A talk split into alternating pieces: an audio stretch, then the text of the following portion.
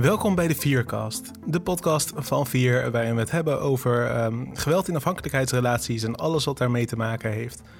Uh, dit is weer een podcast van het huis, want we mogen nog steeds niet echt naar buiten van de overheid. Dus misschien merk je dat en misschien ook niet, en dat is helemaal prima. Maar dat is in ieder geval hoe de vork in de steel zit. Vandaag gaan we het hebben over een, een uh, rapport gepubliceerd door het Centrum Kinderhandel Mensenhandel. En uh, daar heb ik Ferdy voor en die gaat vertellen over dat rapport. Van harte welkom vandaag, Ferdy, bij de podcast. Um, wie ben je en wat is je werk? Ik ben uh, Ferdy Bekke, ik ben onderzoeker bij uh, VIER en het CKM. En um, mijn werk is vooral uh, onderzoek doen naar vraagstukken rondom zorg en veiligheid met betrekking tot slachtoffers van geweld. En wat voor um, onderzoeken hebben we het dan over? Want we gaan er zo meteen één bespreken, maar wat voor onderzoeken heb je al gedaan? Ja, we onderzoeken met name uh, onbekende fenomenen die spelen onder de doelgroepen, die, uh, uh, ja, waar we eigenlijk nog heel weinig over weten. En een voorbeeld van een onderzoek wat ik eerder heb gedaan is, um, we zagen bijvoorbeeld dat bij cliënten van vier dat er heel vaak financiële problemen spelen. En we hebben onderzocht wat de wisselwerking is tussen de financiële problemen die zij hebben en het geweld wat ze hebben meegemaakt. En met dat onderzoek hebben we geprobeerd om de zorg voor deze uh, cliënten te verbeteren. Hmm. Wat vind je leuk aan, het, uh, aan dat soort onderzoeken doen? Wat, welk onderdeel daarvan, of misschien wel alles, maar waar kijk je echt naar uit als je ochtends opstaat? Uh, nou, met name uh, om, om zicht te krijgen op, op fenomenen waar we eigenlijk heel weinig van weten. En samen met de zorgprofessionals uh, in de praktijk daarin op te trekken om daar uh, meer zicht op te krijgen, uh, er meer van te leren. Um, en ook beter te weten wat we ermee kunnen en wat we ermee moeten. En wat doe je nog buiten je werk om? Heb je hobby's? een vriendin? I know. In mijn vrije tijd begeef ik me graag in of een drukke stad of ik trek me heel graag terug in de natuur. En, en dan ben ik het liefst actief. Dus uh, wandelen, fietsen, um, uh, hardlopen, um, uh, zwemmen, als het maar iets met sport te maken heeft. Kan, kan je dan nu nog wel je ei kwijt in, deze, in de periode van de thuisisolatie? zeker met hardlopen en sporten, dat, dat, dat gaat allemaal door. Gelukkig. Dus het is juist lekker rustig op sommige plekken. Nou, mooi. Um, dan uh, dan uh, ben ik wel benieuwd, want we zitten hier natuurlijk niet om het te hebben over je hardlopen bezigheden, hoewel die vast ook heel interessant zijn. Mhm. Maar je hebt uh, recentelijk een nieuw onderzoek gepubliceerd, of dat wordt binnenkort gepubliceerd, naar daders. Um, van, ja, waarvan eigenlijk? Kan je kort toelichten wat, wat voor onderzoek je hebt gedaan? Waar gaat het over? Ja, wij hebben onderzoek gedaan naar daders van binnenlandse seksuele uitbuiting. Um, dus dat zijn daders die uh, jonge vrouwen in ons onderzoek tot en met 23 jaar uh, uh, seksueel hebben uitgebuit. En voor dat onderzoek hebben wij um, opsporingsonderzoeken van de politie in kunnen zien. Dus dat betekent dat wij op basis van de vonnissen, bijvoorbeeld pro justitia rapportage, bijvoorbeeld ambtshandelingen, verklaringen van daders en slachtoffers. Um, op basis van die documenten hebben wij geprobeerd een beeld te schetsen van wie die daders zijn, uh, de manier waarop ze te werk gaan en ook um, met wie ze dat samen doen. En hoe kwam je erbij dan om dit onderzoek te gaan doen? Nou ja, we zijn uh, um, door de uh, nationale politie gevraagd om dit onderzoek te doen. En wat ze eigenlijk zeggen, dat ze, ja, we weten eigenlijk nog heel weinig over deze dadergroep.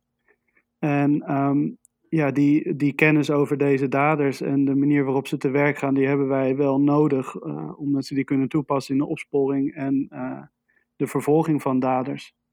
Um, uit de laatste rapporten van de Nationaal Rapporteur blijkt bijvoorbeeld dat de, de, de slachtoffergroep, uh, zeker de jonge meisjes, grotendeels uit beeld blijven. En, en ja, daar moeten we toch meer zicht op krijgen. En ja, pas als we weten hoe het mensenhandelveld zich ontwikkelt en, en hoe dat er specifiek uitziet, dan kunnen we daar, um, uh, dan kunnen we daar beter mee uh, uh, in de opsporing en vervolging op inzetten.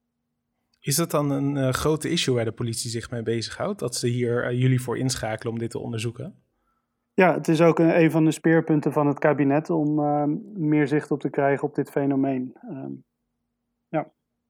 En lukt dat wat jou betreft? Vind je het een geslaagd onderzoek? Ehm, ik, uh, ik vind het zeker een geslaagd onderzoek. Ik denk dat we op basis van dit onderzoek uh, veel hebben geleerd um, die vervolgens door politie en OM kunnen worden toegepast. Want um, voordat je hiermee begon, had je waarschijnlijk ook wel een bepaald beeld van daders. En, en zonder nu op de details in te gaan, uh, hoe, op wat voor manier is jouw beeld veranderd door dit onderzoek te doen? Nou ja, het, beeld wat ik van tevoren had, is eigenlijk wat, wat uh, het beeld over daders, wat, wat algemeen bekend is. Hè? Dat, dat is het klassieke Loverboy verhaal. Um, waarin wat, wat is dat voor verhaal? Ja. Ja, waarin een, een dader eigenlijk met, met, uh, uh, met, met cadeautjes en, en met liefde een slachtoffer probeert in te palmen. En ja, langzamerhand probeert te bewegen tot verrichten van seksuele dienstverlening. Of het Loverboy 2.0 verhaal, waarin dat, dat, die ronselperiode eigenlijk veel korter duurt en, en veel meer gepaard gaat met geweld. Dat is eigenlijk het beeld wat we, wat we kennen van eerdere onderzoeken. Um, en wat mij het meeste um, heeft verbaasd, of, of het, nou, wat het meest is opgevallen, is dat het beeld van, van mensenhandelaren en de manier waarop ze te werk gaan eigenlijk veel diverser is. Oké, nou daar gaan we het sowieso uh, vast nog wel over hebben, uh, zometeen. Ja. Want, um, en is er dan één, één specifiek detail waarvan je dacht, oh, daar heb ik echt, dat zag ik nooit aankomen? Uh, nee, er zijn eigenlijk heel veel details ah. die opvallen op, uit dit onderzoek. Ik kan er niet, niet één specifieke noemen. Dat snap ik, want uh, toen ik de factsheet doorlas, en die, zijn, die is voor jullie luisteraars ook te vinden, toen dacht ik ook van, waar gaat dit over? Dit zit eigenlijk mijn hele uh, begrip van, de, van deze mensen, voor zover dat bestaat, op zijn kop. Want het is gewoon een heel, heel ander verhaal dan wat ik gewend ben. Maar daar gaan we nu ook even wat dieper op in. Um, je hebt het onderzoek, of in ieder geval in de factsheet, opgedeeld in drie onderdelen eigenlijk. Eerst heb je het even over het, profiel van de daders. Wie zijn dat dan? Daarna ga je het hebben over hoe ze te werk gaan. Dus wat je net ook al noemde over die ronselperiode. Um, en aansluitend had je nog een stukje over het, het samenwerkingsverband. Werken daders samen of liever alleen? En hoe ziet dat er dan uit? Nou, ik vind het wel een mooie opdeling. Dus ik denk dat dat ook voor de luisteraar wel goed te volgen is. Als we het ongeveer op um, die manier behandelen. Um, ja. En dat gaan we niet te lang maken, maar er zitten zoveel boeiende dingen in, dus dat wil ik jullie niet ontnemen. Ehm, maar als, als eerste um, ben ik heel erg benieuwd, want er zaten zoveel factoren in die jij mee hebt genomen. Uh, van, van ronselperiode dus tot hoe ze samenwerken. Hoe bepaal je dat nou eigenlijk voor zo'n onderzoek? Welke factoren je mee gaat nemen? Ja, dat, uh, dat doen we op verschillende manieren. We kijken als eerst uiteraard um, ja, wat, wat informatie is die de opdrachtgever nodig heeft, die zij graag willen weten. Um, dus in dit geval de politie, ja, wat, wat voor informatie hebben zij nodig? Wat willen zij dat wij uit die dossiers halen? Um, vervolgens kijken we ook op basis van uh, literatuur en eerdere onderzoeken of daar bijvoorbeeld um, ja, interessante dingen uitkomen die wij ook willen gaan onderzoeken. Of, of zijn er misschien dingen waar we in, in, op basis van eerdere onderzoeken eigenlijk nog niks over kunnen zeggen en waar we nu wel wat meer over willen weten.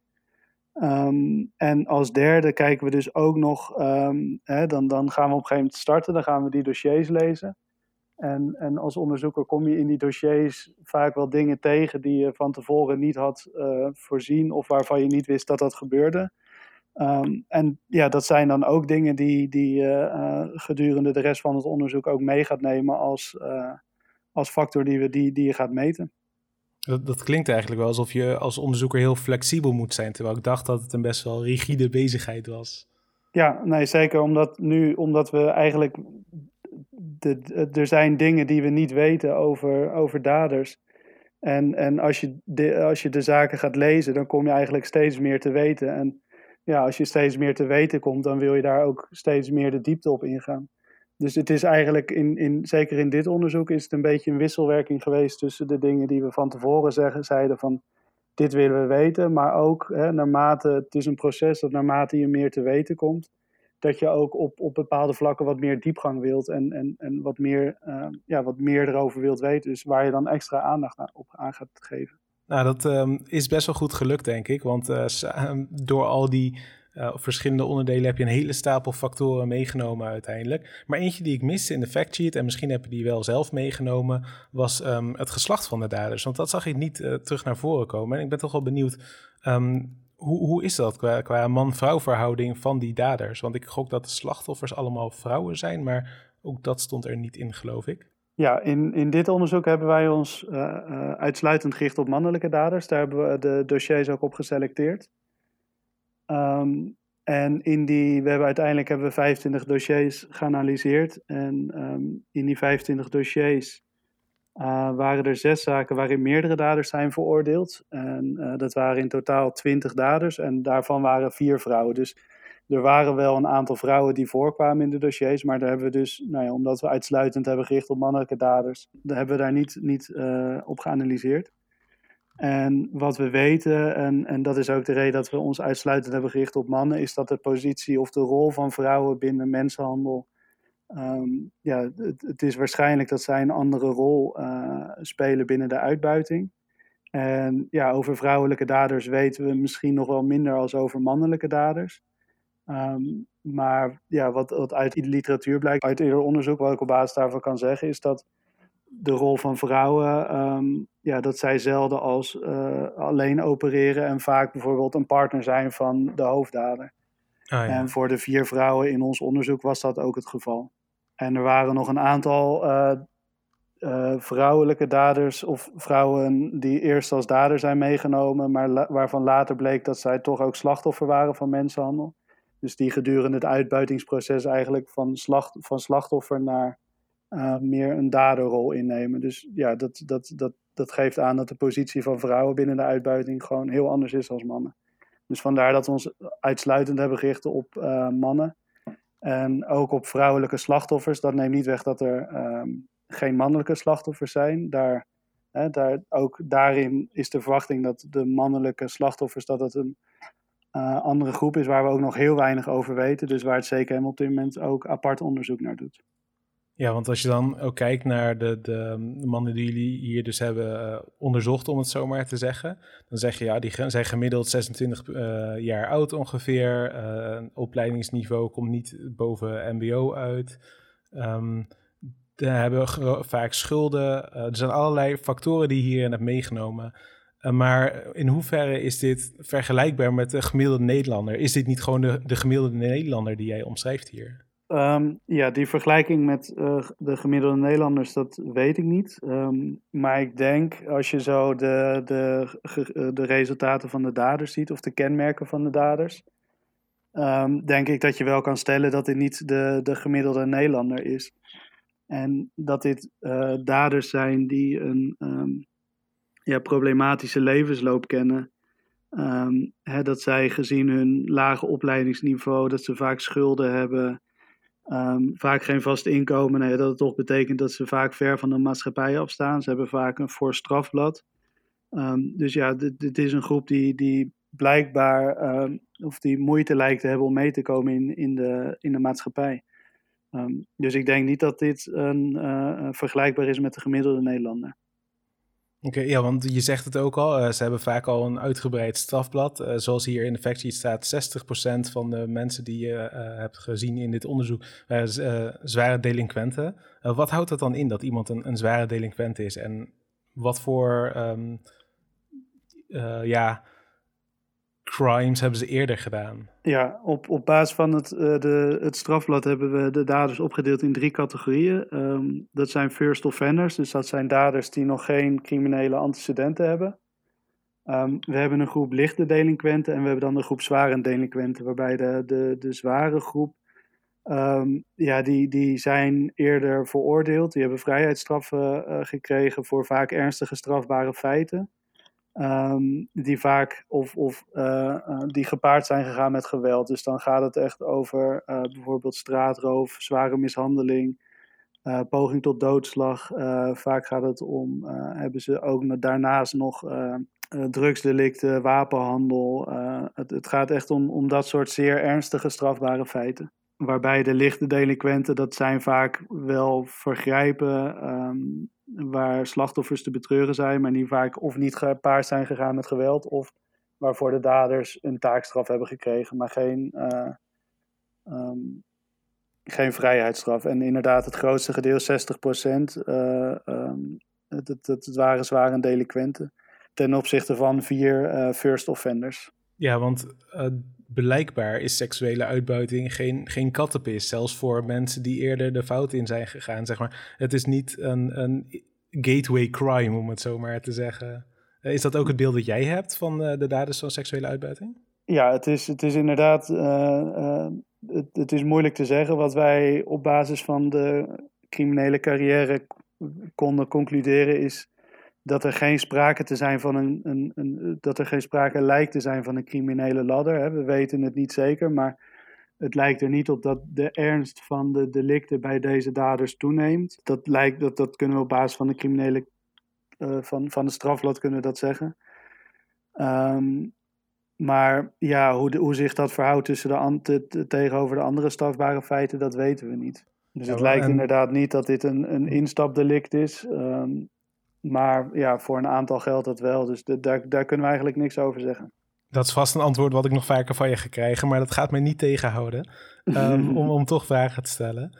Wat je zei ook, van de, we zien dat deze mensen vaak een problematische jeugd hebben gehad. Um, het staat ook in de factsheet, 68% heeft een hulpverleningsgeschiedenis.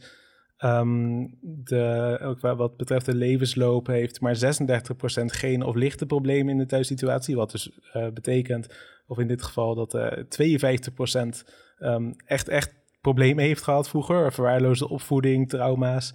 Um, is, is dat iets wat jou ook opviel specifiek? Ja, nee, absoluut. dat, wat, wat heeft dat voor implicaties? Um, nou ja, we weten uit onderzoek, en dat zien we vaak ook bij uh, slachtoffers van geweld die later in de hulpverlening komen, dat uh, zeker ernstige traumatische ervaringen um, in de vroege jeugd, um, ja, dat het zogenaamde negatieve jeugdervaringen, dat die heel veel invloed hebben op je verdere ontwikkeling. En dat zie je ook weer bij deze daders, dat, dat bij een derde van de daders hebben die, die gebeurtenissen, echt, echt uh, ernstig traumatische gebeurtenissen, hebben zich afgespeeld in de eerste levensjaren. En nou ja, dan zie je eigenlijk dat daders op dat moment op een pad komen waar ze, um, ja, waar, waar ze waar, ja, wat, wat uh, een negatieve ontwikkeling tot gevolg heeft. Ja, want um, dat, klinkt voor mij best wel um, theoretisch, een ernstig traumatische gebeurtenis. Kan je een voorbeeld geven van wat dat in kan houden? Ja, dit, uh, bij deze daders gaat het uh, bijvoorbeeld om, om verwaarlozing uh, in de opvoeding. sommige daders hebben oorlog meegemaakt in het land van herkomst, um, zijn jarenlang stelselmatig mishandeld in de thuissituatie. Um, dan gaat het daarom, ja. ja. Een dader heeft zijn vader voor zijn ogen neergeschoten zien worden. Een beetje, daar kan je aan denken. Ja, nee, dat, um, ik kan me voorstellen dat dat invloed heeft op hoe je verder je leven gaat leiden. Um, ja. je, je, had ook een, uh, een stukje um, de, de relatie die de dader heeft, waarin uh, eh, 28% van de, van de daders heeft een relatie met het, het slachtoffer. Hoe, hoe kan dat? Hoe kan je een relatie hebben met iemand die je ondertussen uitbuit? Heb je daar uh, ideeën over? vanuit het slachtoffer of vanuit de dader bezien? Mm, ja, van, van, het gaat over daders, dus uh, laten we het vanuit het daderperspectief doen. Hoe, hoe, zien, um, hoe krijg je het over je hart eigenlijk om degene met wie je een relatie hebt op die manier uit te buiten? Ja, nou ja, dat, dat is een van de dingen. Je zei net al, dat zal ik nog vaak horen. Um, wat we niet kunnen zeggen op basis van dit onderzoek. En dat komt eigenlijk voornamelijk omdat we, um, nou ja, omdat daders heel weinig loslaten de, de informatie die wij hebben opgehaald, dat, dat komt voornamelijk uit verklaringen bijvoorbeeld van slachtoffers of vanuit uh, pro-justitia-rapportages waarin heel veel staat over wie die daders zijn. Um, maar de daders vertellen er in, in de dossiers eigenlijk heel weinig zelf over. Dus ja, dit zijn dingen over beweegredenen van daders, uh, over motieven, over het waarom. Ja, daar, daar weten we gewoon op basis van dit onderzoek kunnen we daar niet zo heel veel over zeggen. Nee, dat snap ik. Uh, maar waar we wel wat over kunnen zeggen is hoe die daders te werk gaan. Want dat is um, iets ook wat uh, vermoedelijk uh, vooral door de slachtoffers ja. is verteld. Ja, en, um, en wat ik nog wel even yeah. wat ik nog wel kan toevoegen is van een select groep daders hebben we pro rapportage ingekeken. Als je vraagt hoe kan iemand het over zijn hart krijgen. Um, wat je veel ziet bij deze dadergroep is bijvoorbeeld dat zij, of, of dat zij door de, de, de, de rapporteurs um, ja, vaak worden ge, gekenmerkt um, met, met ze hebben laag empathisch vermogen, ze hebben narcistische trekjes, ze hebben persoonlijkheidstrekken. Dus het, het kan zijn dat ze vanuit hun problematiek, ehm, ofwel ehm, zich niet bekommeren om wat zij het slachtoffer aandoen, of dat ze misschien niet doorhebben dat zij het slachtoffer, wat zij het slachtoffer aandoen, dat dat fout is. Hè? Dus dat, ehm, het blijkt dat, dat dus hè, als je vraagt van hoe krijgt iemand het over zijn hart, van nou ja, dat, dat kan voortkomen uit de problematiek. Of dat ze hun eigen belang uh, boven het belang van het, uh, van het slachtoffer stellen. Nou, dan um, zou ik graag uh, verder willen naar de, de modus operandi, zoals je het hebt genoemd. hoe gaat zo'n dader dan te werk om iemand te ronselen? En wat mij gelijk opviel, en dat vond ik heel bijzonder, is dat je zegt die ronselperiode, dat is uh, in de helft van de gevallen enkele dagen tot een week. Dus vanaf het eerste contact met het slachtoffer totdat iemand uitgebuit wordt, is een week. Ja, klopt dat? Klopt. Ja, ja. En, en maximaal een week. Um, dus het, het kan uh, binnen een paar uur uh, tot maximaal een week. Dus die categorie is eigenlijk vrij breed. En, en we zien dat voornamelijk uh, het zwaartepunt in die categorie ligt bij uh, enkele uren tot enkele dagen. Dus ja, de, de ronselperiode is uh, bij de, over de, de meeste slachtoffers is schrikbarend kort. Maar hoe kan het dat je vanaf we kennen elkaar niet tot ik ben afhankelijk van jou komt in een paar uur? Ja. Heb je daar enig idee van? Nou ja, dat, dat wilden we inderdaad ook heel graag weten. En um, ja, wat we zien is dat het hem voornamelijk lijkt te zitten in de kwetsbare positie van het slachtoffer. En dan met name ten aanzien van de woonsituatie van het slachtoffer. Ehm, dus ja, bij, bij deze slachtoffers kun je denken aan uh, bijvoorbeeld meisjes die zijn gevlucht uit een uh, geweldssituatie of die zijn weggelopen uit een uh, instelling waar ze op dat moment wonen. En die eigenlijk ja, op straat lopen, zwerven, op zoek zijn naar onderdak. En um, dat vaak vinden dan bij de dader of, of een van de vrienden van de daders. Um, Waardoor ze dus ja, in een afhankelijkheidspositie komen. Hè. Ze, ze zitten op een plek um, waar ze liever zitten dan waar ze hiervoor zaten. Maar ja, soms moeten ze daar wel, um, uh, ja, worden ze in, vanuit zo'n situatie wel gedwongen om dingen te doen die ze, die ze niet willen doen. Ja, want zoals ook hier staat, uh, het ontstaan van het eerste contact, dat is in de helft van de gevallen kennen, of kent de, de, dader het slachtoffer door het sociaal netwerk van door, ja, door zijn eigen sociaal netwerk. Uh, en dat is dan vooral ook fysiek. Dus die, dat zijn mensen die elkaar in het echt kennen en die daardoor ook dus de, het slachtoffer leren kennen. Ja, um, die, uh, hoe gaat dat in zijn werk? Die, uh, vaak zien we, ja, dat, dat, dat zijn de, de dader en slachtoffer, dat die een gemeenschappelijke kennis hebben. Um, dus je kan denken aan, ze komen elkaar tegen op een verjaardag of een feestje van een gemeenschappelijke vriend. Um, maar het kan ook zijn dat het slachtoffer uh, um, in, in een uh, bijvoorbeeld wegloopt en terechtkomt bij een vriend die dan op een gegeven moment zegt van oh ik weet wel iemand waar je kan waar, waar, je tijdelijk kan verblijven. Dus daar kan je aan denken. En want ja, dat staat inderdaad die woonsituatie waar je het net al over had. in de, tijdens de ronselperiode is het Um, ehm, 51% van de slachtoffers zit in een jeugdinstelling of begeleid wonen of is dakloos. Uh, of zit in een opvang daarvoor. En in de uitbuitingsperiode zie je dat die, die 50% eigenlijk is geshift naar wonen bij de dader in of bij een mededader. Ja. Dat is ook echt het beeld wat je, wat je ziet. En dat is eigenlijk dus voor nou ja, echt een groot deel van de gevallen die jullie hebben behandeld, zie je dat gebeuren. Dat iemand gewoon verhuist. Ja, ja en, en waardoor het slachtoffer dus echt afhankelijk wordt uh, uh, van de dader. Ja, omdat um, puur die, die, um, dat je ergens kan wonen is genoeg om die afhankelijkheidsrelatie op deze manier te creëren. Ja, een, een slachtoffer heeft op dat moment uh, een keuze van of ik blijf hier en ik moet dingen doen die ik eigenlijk liever niet wil. of ik moet terug. En, en ja, dat is een keuze die voor, voor slachtoffers vaak niet te maken is. En, en er komt ook nog wel enige vorm van dwang en misleiding uh, uiteraard bij kijken vanuit de dader. Um, dus het is vaak niet dat het slachtoffer, eh, slachtoffer er zelf voor kiest, maar de dader die creëert op dat moment ja, een, een zodanige context uh, waarin het slachtoffer echt afhankelijk wordt van, uh, van de dader en, en ja, toch wordt beïnvloed om dit soort dingen te doen. En, wat houdt dat dan in, die dwang? Kan je daar eens een voorbeeld van noemen, of die misleiding? Ja, nou ja, vaak is dat, dat uh, um, het, het, het is niet altijd gebruik van geweld. Um, maar het kan bijvoorbeeld uh, zei van ja, uh, je moet het doen, anders, anders, anders moet je terug naar, naar de instelling. of het kan zijn van ah, het hoeft maar één keer. Of soms weten ze niet eens dat ze klanten krijgen totdat er iemand voor hun neus staat. dus, dus dan weten ze er eigenlijk niets van, worden ze overvallen door de situatie.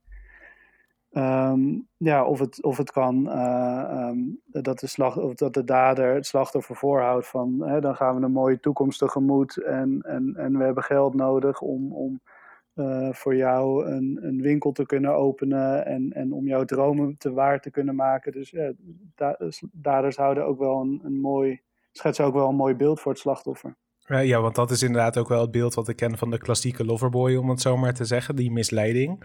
Ehm, maar dat is dus niet het hele verhaal. Nee, nee, precies. Nee. En vaak zie je, ja, het, het, het gaat voornamelijk dat de daders gebruik maken van de kwetsbaarheden van van de slachtoffers. Er zijn ook veel, uh, of er, er waren ook slachtoffers bij bijvoorbeeld, die uh, ja, zodanige ernstige financiële problemen hadden dat ze uh, bijvoorbeeld ja, dreigden hun huis kwijt te raken omdat ze een betalingsachterstand hadden. Um, of die niet konden voorzien in hun dagelijkse uh, levensbehoeften. Dus die geen geld hadden om eten te kopen. Um, waarbij ook nog eens werd gedreigd om hun kinderen bijvoorbeeld uit huis te plaatsen. Ja, zo'n slachtoffer die, um, uh, die hebben vaak wat minder dwang nodig als, uh, als anderen. want wat me ook opviel was dat, je, dat er staat 36% van de slachtoffers heeft na de uitbuitingsperiode contact met de dader. En toen dacht ik, Hè, maar hoe dan? Hoe kan het dat die uitbuitingsperiode eindigt, maar dat het contact nog wel bestaat? Ja, dat is meestal in de gevallen dat een slachtoffer uh, vlucht bijvoorbeeld, of, of zich uit de uitbuitingssituatie uh, onttrekt. Um, ja, waarbij er vaak, uh, of bij, in, in ons onderzoek bleek in een derde van de, bij, bij een derde van de slachtoffers dat er nog sprake was van contact. Um, en, en dat is vaak dat de, de dader contact opneemt met het slachtoffer om ja, het, slachtoffer, of, ofwel via, uh, via Facebook ofwel via uh, um, WhatsApp berichtjes, um, om het slachtoffer toch ja, te proberen, proberen te beïnvloeden. Bijvoorbeeld om te voorkomen dat ze aangifte gaat doen. Of misschien dat ze de, de aangifte intrekt. Of, of misschien dat ze wat verklaring kan wijzigen. Dat de, de dader tegen het slachtoffer zegt van nee, je deed het allemaal toch vrijwillig en uh, je wilde het zelf. En, um, of het, het slachtoffer bijvoorbeeld ja, toch bewegen om terug te komen. Dat een dader zegt van ik heb er spijt van, het, ik ga veranderen en, en we gaan het helemaal anders doen. Om ja, toch te proberen dat het, dat het slachtoffer weer terugkomt bij de dader. En is dat dan ook iets wat vaak gebeurt? Dat het slachtoffer weer teruggaat naar de dader en misschien wel opnieuw slachtoffer wordt? Of misschien nou ja, ja bij, een bij, een aantal slachtoffers zijn we dat tegengekomen. Dat zij gedurende de uitbuitingsperiode, bijvoorbeeld voor een week, voor twee weken zijn gevlucht. Dat ze zeggen van ja, ik, ik wil dit niet meer. Of dat ze dan weer teruggaan naar de, naar de opvang. Of dat ze uh, vluchten, dat ze tijdelijk bij hun ouders weer gaan wonen. En, en ja, dat ze toch na één of twee weken of misschien enkele dagen dat ze toch weer teruggaan bij de dader. Dus ja, slachtoffers blijven daar gewoon heel kwetsbaar voor. En um, dat is ook nog een, uh, een interessante uh, die ik zag, is dat daders gemiddeld tussen de 1 en 2 slachtoffers hebben. Nu klinkt dat wat onmenselijk om te zeggen dat iemand anderhalf uh, slachtoffer heeft. Maar het is niet alsof iemand tien vrouwen runt, om het zo maar te zeggen. heb je daar ideeën over hoe dat komt? Maar, wat is daarin de, de, de factor die bepaalt hoeveel slachtoffers iemand maakt? Ja, wat wij vermoeden um, is dat de, um, wat je ziet bij binnenlandse seksuele uitbuiting, en dan hebben we het misschien wat meer over samenwerkingsverbanden, um, dat het vaak hele, ja, vaak kleine samenwerkingsverbanden, als er al sprake is van een samenwerkingsverband, zijn het vaak kleine samenwerkingsverbanden. die ook niet heel uh, hiërarchisch en, en, en, en een vast rollenpatroon hebben. Dus ja, het zijn vaak hele kleinschalige uh, uitbuitingssituaties. Waarbij een dader dus ja, vaak één slachtoffer of uh, enkele slachtoffers heeft. Maar ja, vaak, vaak doen ze het dus alleen. En zou je dan ook um, kunnen concluderen uit dit onderzoek dat er geen grootschalige georganiseerde uh, seksuele uitbuiting is, maar dat het meer heel veel lone wolves of kleine groepjes mensen zijn? Of denk je, het kan prima zijn dat er een, een grote organisatie achter zit, maar dat we daar geen zicht op hebben? Ja, op basis van de dossiers die wij hebben gezien, um, en en op basis van de, de, de data die we hadden, ehm, zien we geen hele grote georganiseerde bendes. Um, wat overigens niet uitsluit dat ze wel bestaan. Maar misschien dat we daar ook, of dat daar in de opsporingsdossiers gewoon geen zicht op is. Ja, want ik weet niet, je hebt natuurlijk ook uh, andere onderzoeken gelezen. Uh, ben je ooit zoiets tegengekomen dat er uh, een georganiseerde bende is die dit systematisch doet? nee, niet bij binnenlandse seksuele uitbuiting niet zozeer. Dan, hebben, we, dan hebben we het vaak meer over, hè, dat, dat zie je bijvoorbeeld vaker bij grensoverschrijdende seksuele uitbuiting. Um, dan is er veelal sprake van, of, of dan is er vaker sprake, dat, dat blijkt ook uit de, uh, de, onderzoeken die we hebben gelezen, dan blijkt er veel sprake te zijn van, van eigenlijk grotere verbanden die, die veel uh, geprofessionaliseerder uh, te werk gaan. Ja, daar komt er dan ook mensensmokkel bij kijken, zeker. Ja, en, en dat zien we bij binnenlandse seksuele uitbuiting, zien we dat eigenlijk veel minder. Of daar hebben we in deze opsporingsonderzoeken hebben we daar geen zicht op gekregen. Ja. Want um, bij die samenwerkingsverbanden maak je onderscheid inderdaad tussen mensen die so als solist opereren en mensen die in een samenwerkingsverband opereren. Uh, wat is dan het verschil wat je ziet in, in profielen tussen die twee groepen mensen? Ja, we zien daar um, uh, qua profielen, we hebben niet um, de, de dadergroep van die twee met elkaar kunnen vergelijken. Hè, en, en, omdat het ook kleine groepen zijn, ja, dan, dan geeft zo'n vergelijking kan ook een heel verkeerd beeld geven. Dus daar hebben we ons ook niet aan mhm. gewaagd. Um, maar wat wel één verschil is, en, en uh, dat is dat, dat uh, verbanden die meer georganiseerd werken, of, of die in, in, in samenwerkingsverband opereren, ja, dat die gemiddeld wel meer slachtoffers hadden. En, en dat is ook op zich te verklaren. Hè, dat, dat met hoe meer mensen je samenwerkt, uh, dat, het, dat het makkelijk wordt om meer slachtoffers ook uh, uit te buiten. En dat het solisten, dat gaat dan veel, veel om, veelal meer om daders die één slachtoffer uitbuiten. Ja, want je zegt ook van bij die, die samenwerkingsverbanden, daar is altijd sprake van, een, van vriendschappelijke verbanden. Dus dit zijn daders die, die bevriend zijn met elkaar.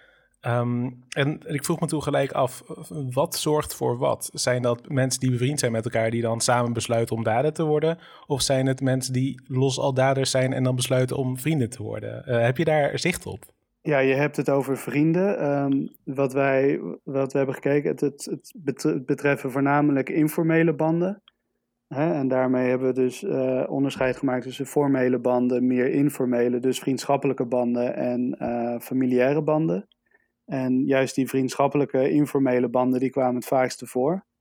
Um, en jij zegt van ja, zijn het dan vrienden? Nou ja, dat, dat weten we eigenlijk niet of het vrienden zijn. Wat wij uit de dossiers kunnen halen, uh, uit de informatie die beschikbaar was, um, blijkt dat, um, ja, dat de vriendschappen waarover wordt gesproken, ja, die, die lijken gewoon heel erg uh, broos. En dat mhm. kan zijn dat daders uh, of bijvoorbeeld elkaar pas heel kort kennen, of, of dat daders elkaar heel oppervlakkig kennen.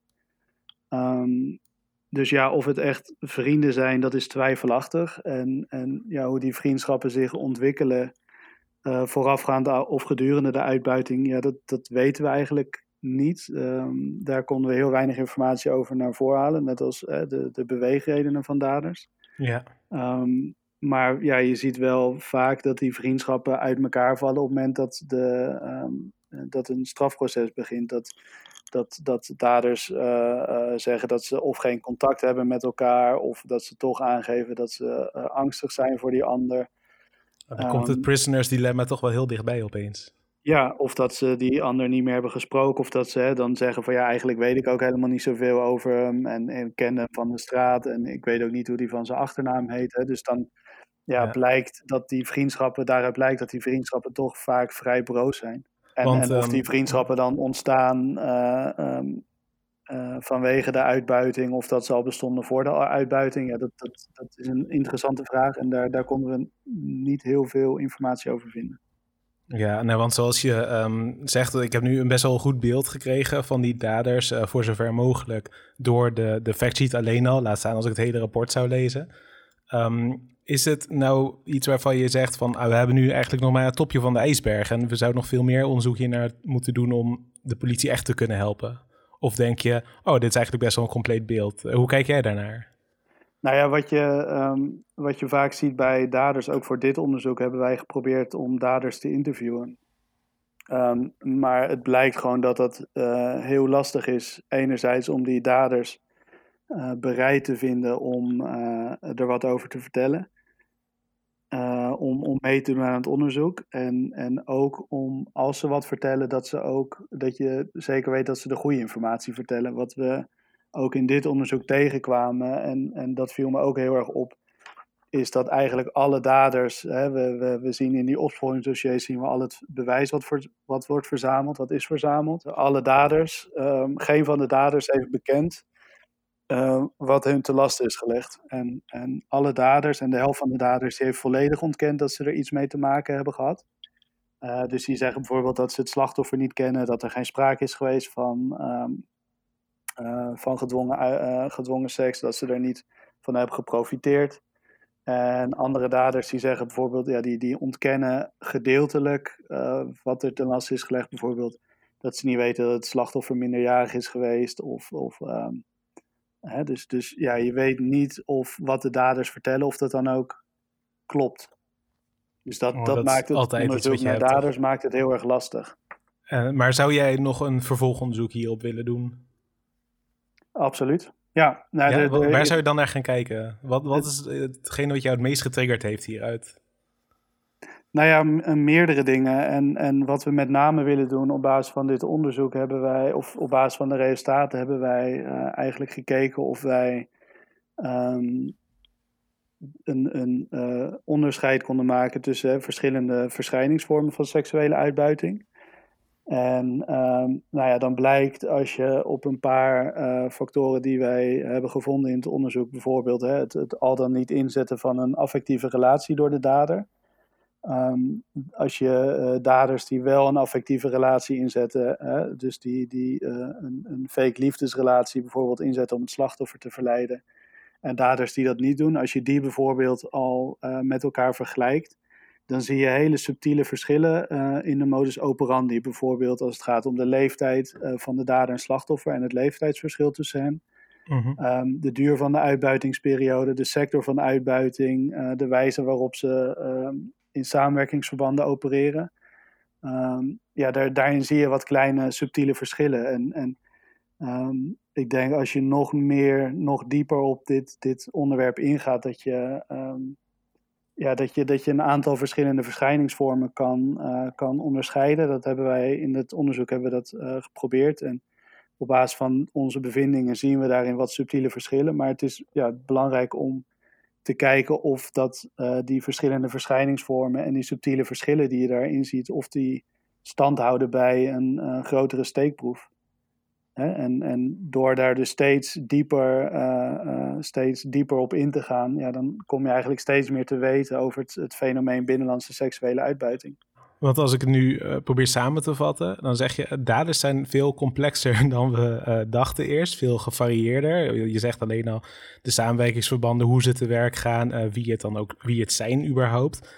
Um, heeft deze, de, de uitkomst van dit rapport dan direct nut ook voor partijen? Eh, en wat zouden die ermee kunnen doen? Ja, ehm, wat het onderzoek heeft opgeleverd, uh, uh, ons inziens, is dat, het, dat we nu meer weten over daders, wie het zijn en hoe ze te werk gaan.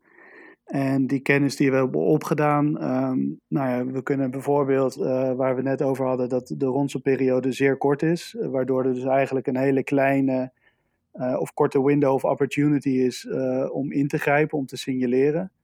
Um, maar door dit onderzoek weten we ook um, ja, waar en hoe slachtoffers worden geronseld. Um, waardoor we daar ook misschien in de opsporing um, beter op kunnen inzetten.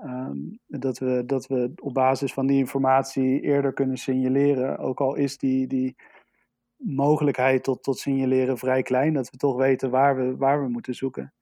En we weten ook bijvoorbeeld op basis van dit onderzoek bleek dat uh, het internet een grote rol speelt in het ronselen uh, van slachtoffers. Maar ook het aanbieden van slachtoffers aan klanten. Hè. We zien dat heel veel slachtoffers, zelfs minderjarige slachtoffers, uh, worden aangeboden via reguliere websites voor sekscontactadvertenties. Dus dan kan je mm-hmm. denken aan kinky seksjobs, waar um, ja, mensen die seksuele dienstverlening verrichten, waar zij een advertentie op plaatsen. En heel veel van de minderjarige slachtoffers, die hadden ook advertenties op die websites. En die worden uitgebuit in de thuis, uh, bij daders thuis. Dus hè, die uitbuiting van die slachtoffers, die verplaatst zich ook veel meer naar de onzichtbare of de minder zichtbare sectoren. Uh, dus dat is ook kennis die we kunnen gebruiken om, uh, om, om slachtoffers ja, te weten waar we moeten zoeken. Ja, nou, ik weet dat het voor mijn werk in ieder geval nuttig zal zijn. Ik kan me dus voorstellen dat er heel veel partijen in Nederland zijn die waarde hechten aan dit project, aan dit rapport wat je hebt gemaakt. Dus dat is heel fijn natuurlijk ook voor jou. Um, heb je al een volgend project op de planning staan?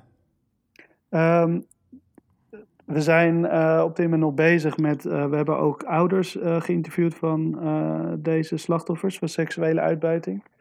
Um, zijn we bezig met een onderzoeksverslag te schrijven daarover. En we zijn uiteraard bezig met, ja, om te kijken hoe we de zorg, daar zijn we blijven mee bezig om te kijken hoe we de zorg voor deze slachtoffers kunnen verbeteren. En uh, binnen het CKM loopt momenteel ook een onderzoek naar de klanten van seksuele uitbuiting. dus dus we, hebben, we weten nu veel over de daders, we weten veel over slachtoffers. Maar over de klanten, de, de derde partij eigenlijk in zo'n uitbuitingssituatie daar weten we eigenlijk nog heel weinig over. Dus daar, daar zit CKM op dit moment ook mee bezig.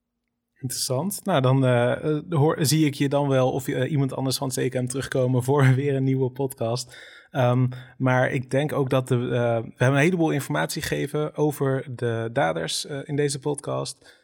Um, zoveel dat ik me kan voorstellen dat je nu meer vragen hebt dan antwoorden na het luisteren. Dus lees ook vooral het rapport terug. Dat verschijnt binnenkort wel op de website van het CKM, uh, ckm-4.nl. Uh, en, en doe dat vooral, want het is super boeiend. En je, je hoort hoe gepassioneerd Ferdy is over uh, zijn onderzoek. Maar nee, zonder grappen, uh, super interessant onderzoek. Um, heel veel nieuwe informatie die alleen maar meer vragen opwerpen. En ook voor jou weer meer werk natuurlijk. Ja. Um, zo te horen ben je positief in ieder geval over hoe het is uitgepakt. nog hartstikke druk bezig met vervolgonderzoeken en zo. Dus ik hoop dat je daar plezier aan beleeft en dat je um, ook uh, zometeen even lekker een rondje kan gaan lopen als afleiding, uh, ontspannen. Um, en dan was dat hem denk ik voor, voor vandaag. Zoals ik net al zei, superveel informatie die je hebt gekregen. Um, ik was echt shocked toen ik de factsheet las, alleen al laat staan het rapport. Dus ga dat ook echt gewoon lezen. Het is super boeiend, denk ik. vind ik vooral. En ik denk dat het voor iedereen nuttig is om te weten wat seksuele uitbuiting is en, en hoe dat dan werkt. En ook hoe daders daar naartoe kijken. En dat het niet een homogene groep mensen is, maar dat elke dader anders is en andere omstandigheden heeft, die soms altijd op elkaar lijken. Um, mocht je nou meer willen weten over seksuele uitbuiting of over het CKM um, of over wat wij doen via luister andere podcasts van ons of uh, Google ons, ga naar de website 4.nl of ckm-4.nl en dan daar is een schat aan informatie ook voor jullie. Dus als je nog niet genoeg informatie hebt, ga daarheen en anders uh, zien we je volgende keer weer.